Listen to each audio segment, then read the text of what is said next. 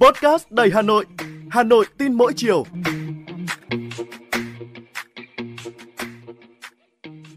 Chào bạn, tôi là Hoa Mai, người đồng hành cùng bạn trong số Postcard Hà Nội tin mỗi chiều của Đài Hà Nội ngày hôm nay.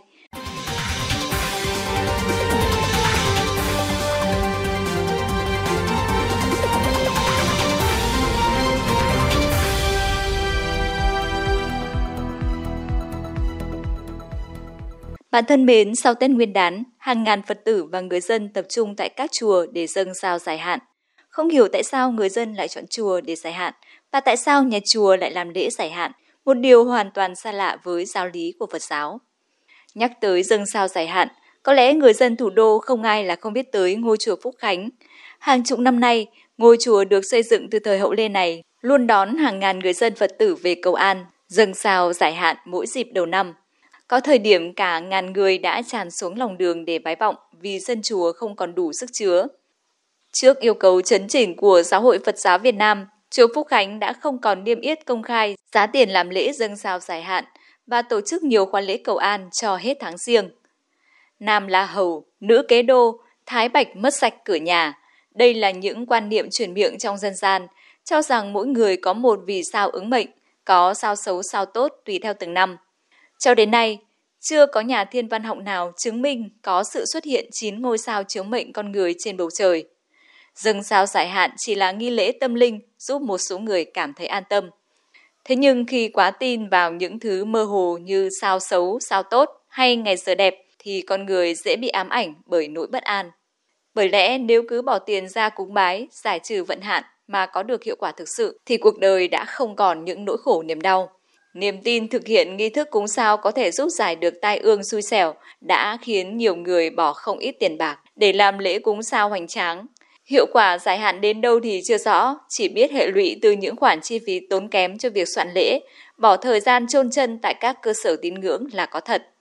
Hơn tất cả, việc làm thiếu hiểu biết này đã khiến cho nét đẹp văn hóa lễ chùa đầu năm bị méo mó. Từ nhiều năm nay, dâng sao giải hạn đã trở thành dịch vụ thương mại ở không ít ngôi chùa, nhất là ở các chùa miền Bắc. Tùy vào địa điểm và tiếng tăm của ngôi chùa mà giá cả cũng khác nhau. Hội đồng Giáo hội Phật giáo Việt Nam đã nhiều lần lên tiếng trong giáo lý nhà Phật không có hoạt động dâng sao giải hạn và có hướng dẫn các cơ sở thờ tự và các Phật tử không thực hành mê tín dị đoan. Thế nhưng người ta vẫn cứ đến chùa, vẫn cứ dâng sao giải hạn trong chùa. Một niềm tin của đạo giáo bị những người mê muội và thiếu hiểu biết đem thực hành trong chùa của Phật giáo Đến chùa dâng sao giải hạn tưởng là tôn vinh Đức Phật mà không biết rằng lại đang đi ngược lại tư tưởng giáo lý của đạo Phật. Xã hội ngày càng phát triển văn minh, vậy tại sao mê tín dị đoan vẫn còn đất sống? Phải chăng đó là vì vẫn còn có những cá nhân tổ chức muốn tạo ra các hoạt động mê tín, du ngủ những người mê muội để làm giàu?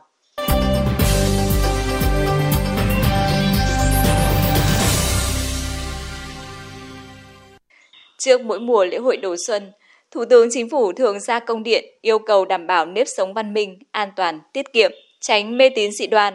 Đặc biệt năm nay là năm đầu tiên người đứng đầu chính phủ đã chỉ rõ và yêu cầu các bộ ngành, chủ tịch ủy ban nhân dân các tỉnh thành phố phải xử lý nghiêm các hoạt động biến tướng, lệch chuẩn, trục lợi như dâng sao giải hạn, gọi hồn, cúng vong, trục vong, cúng oan gia trái chủ.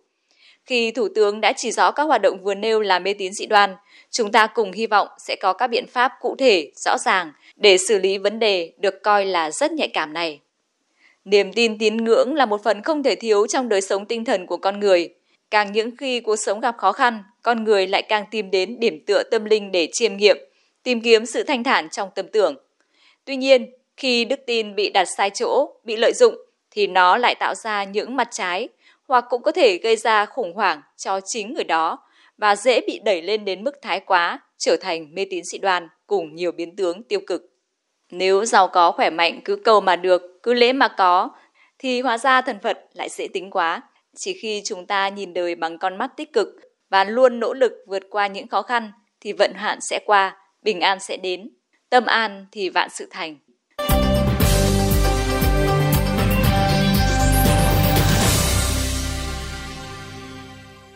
Bạn đang nghe Postcard Hà Nội tin mỗi chiều. Bạn thân mến, ngày mai là ngày rằm tháng riêng năm Giáp Thìn. Ngày rằm tháng riêng, ngày rằm đầu tiên trong năm. Ông cha ta vẫn gọi là Tết Nguyên Tiêu hay là Tết Thượng Nguyên. Người xưa có câu lễ Phật quanh năm không bằng ngày rằm tháng riêng. Rằm tháng riêng là thời điểm người dân hoan hỉ đến chùa lễ Phật, sắp lễ tại bàn thờ gia tiên để cầu gia đạo bình an và may mắn. Không khí của ngày rằm tháng riêng này thật không khác gì những ngày còn trong Tết. Đó là một điểm nhấn quan trọng trong dòng chảy văn hóa cổ truyền của dân tộc.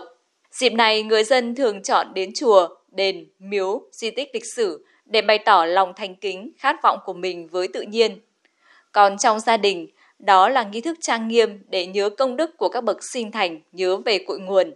Hoạt động đặc trưng trong Tết Nguyên Tiêu là thả hoa đăng, treo đèn lồng và làm thơ. Theo nghi thức xưa thì tại các nhà thờ họ, trưởng họ, trưởng tộc thường triệu tập những thanh niên học cao hiểu rộng, có tài và đức lên để đọc báo cáo thành tích trong một năm hoạt động với tổ tiên.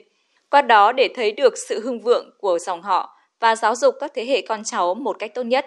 Sau đó các bố lão thường tổ chức ngắm trăng, thi đọc thơ, chơi tam cúc tổ tôm.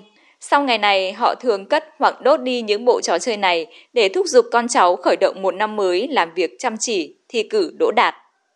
Từ xưa đã có rất nhiều văn nhân thi sĩ yêu trăng như Mãn Giác Thiền Sư, Trần Nhân Tông, Nguyễn Trãi, Lê Thánh Tông, Nguyễn Du, Cao Bá Quát làm rất nhiều bài thơ hay về Nguyên Tiêu. Ở thời cận đại, Xuân Mậu Tý năm 1948, tại núi rừng chiến khu Việt Bắc, Chủ tịch nước, nhà thơ Hồ Chí Minh mặc dù bận rất nhiều việc quân việc nước, nhưng trước Xuân Trăng giạt rào thi hứng, người đã viết bài thơ Nguyên Tiêu bằng chữ Hán. Và từ năm 2003, Hội Nhà văn đã chọn rằm tháng riêng tổ chức Ngày thơ Việt Nam. Đây là hoạt động văn hóa lớn được tổ chức thường niên vào Tết Nguyên Tiêu. Việc có một ngày hội tôn vinh thơ ở đất nước, lưng đeo gươm, tay mềm mại bút hoa, yêu thi ca quả là một sự độc đáo. Thơ ca luôn có một vị trí quan trọng trong dòng chảy lịch sử dân tộc. Năm nay với chủ đề Bản hòa âm đất nước, Ngày thơ Việt Nam lần thứ 22 diễn ra trong 2 ngày, hôm nay và ngày mai tại Hoàng thành Thăng Long.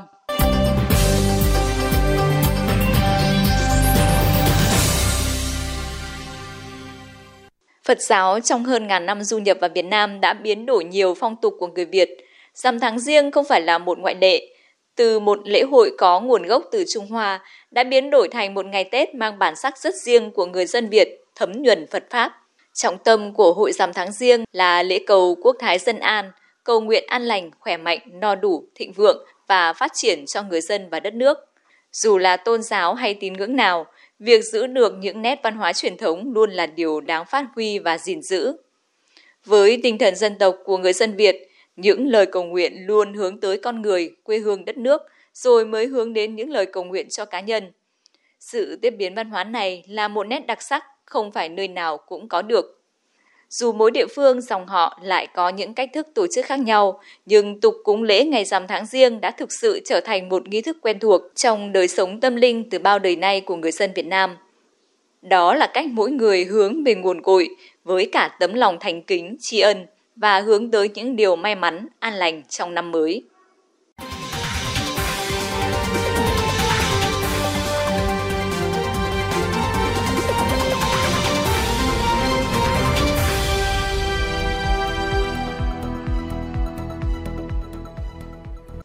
Bạn thân mến, tôi vừa gửi tới bạn câu chuyện dâng sao dài hạn và gìn giữ nét đẹp truyền thống Tết Nguyên Tiêu.